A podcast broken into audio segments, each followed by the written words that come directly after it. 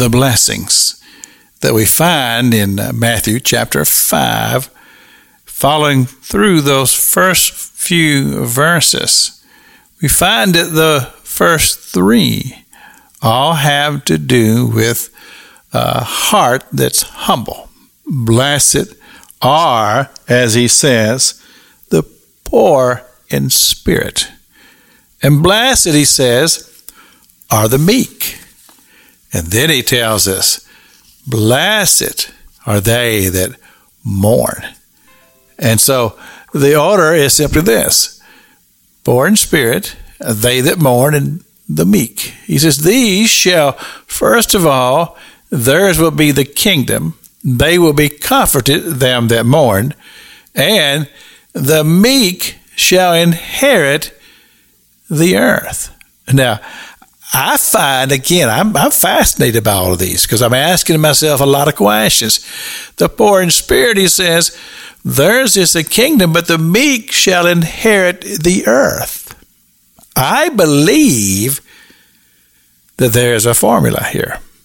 You see, I have observed something in my lifetime, and it's simply this is how do you make situations in your life such things that they actually work for you and not against you.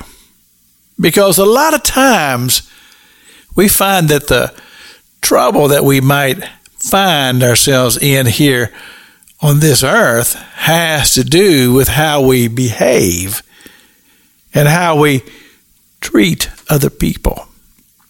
Now, everybody has had times in their life when they you you just meet somebody, and it's like they just push a button, and, uh, and and all of a sudden you find that yourself uh, is in odds with this person you've just met because your personalities just don't mesh.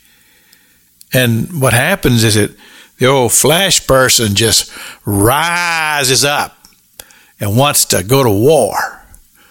But you see, the person who could conquer that and rein that in, and instead of going to where the carnal man wants to take you, that's going to lead to conflict, instead, the Spirit of, of the Holy Spirit rises up within you and takes control of the situation and takes that situation that was, was very shortly going to be out of hand and turn it around to something that's actually working in your best behalf.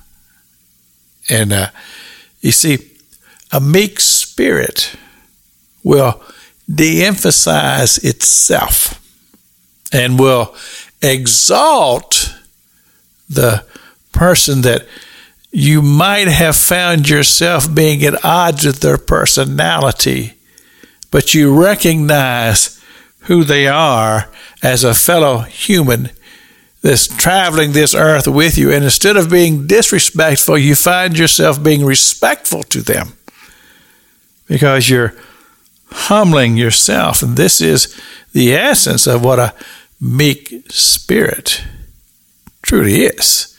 This is Pastor Jack King with the gospel on the radio broadcast.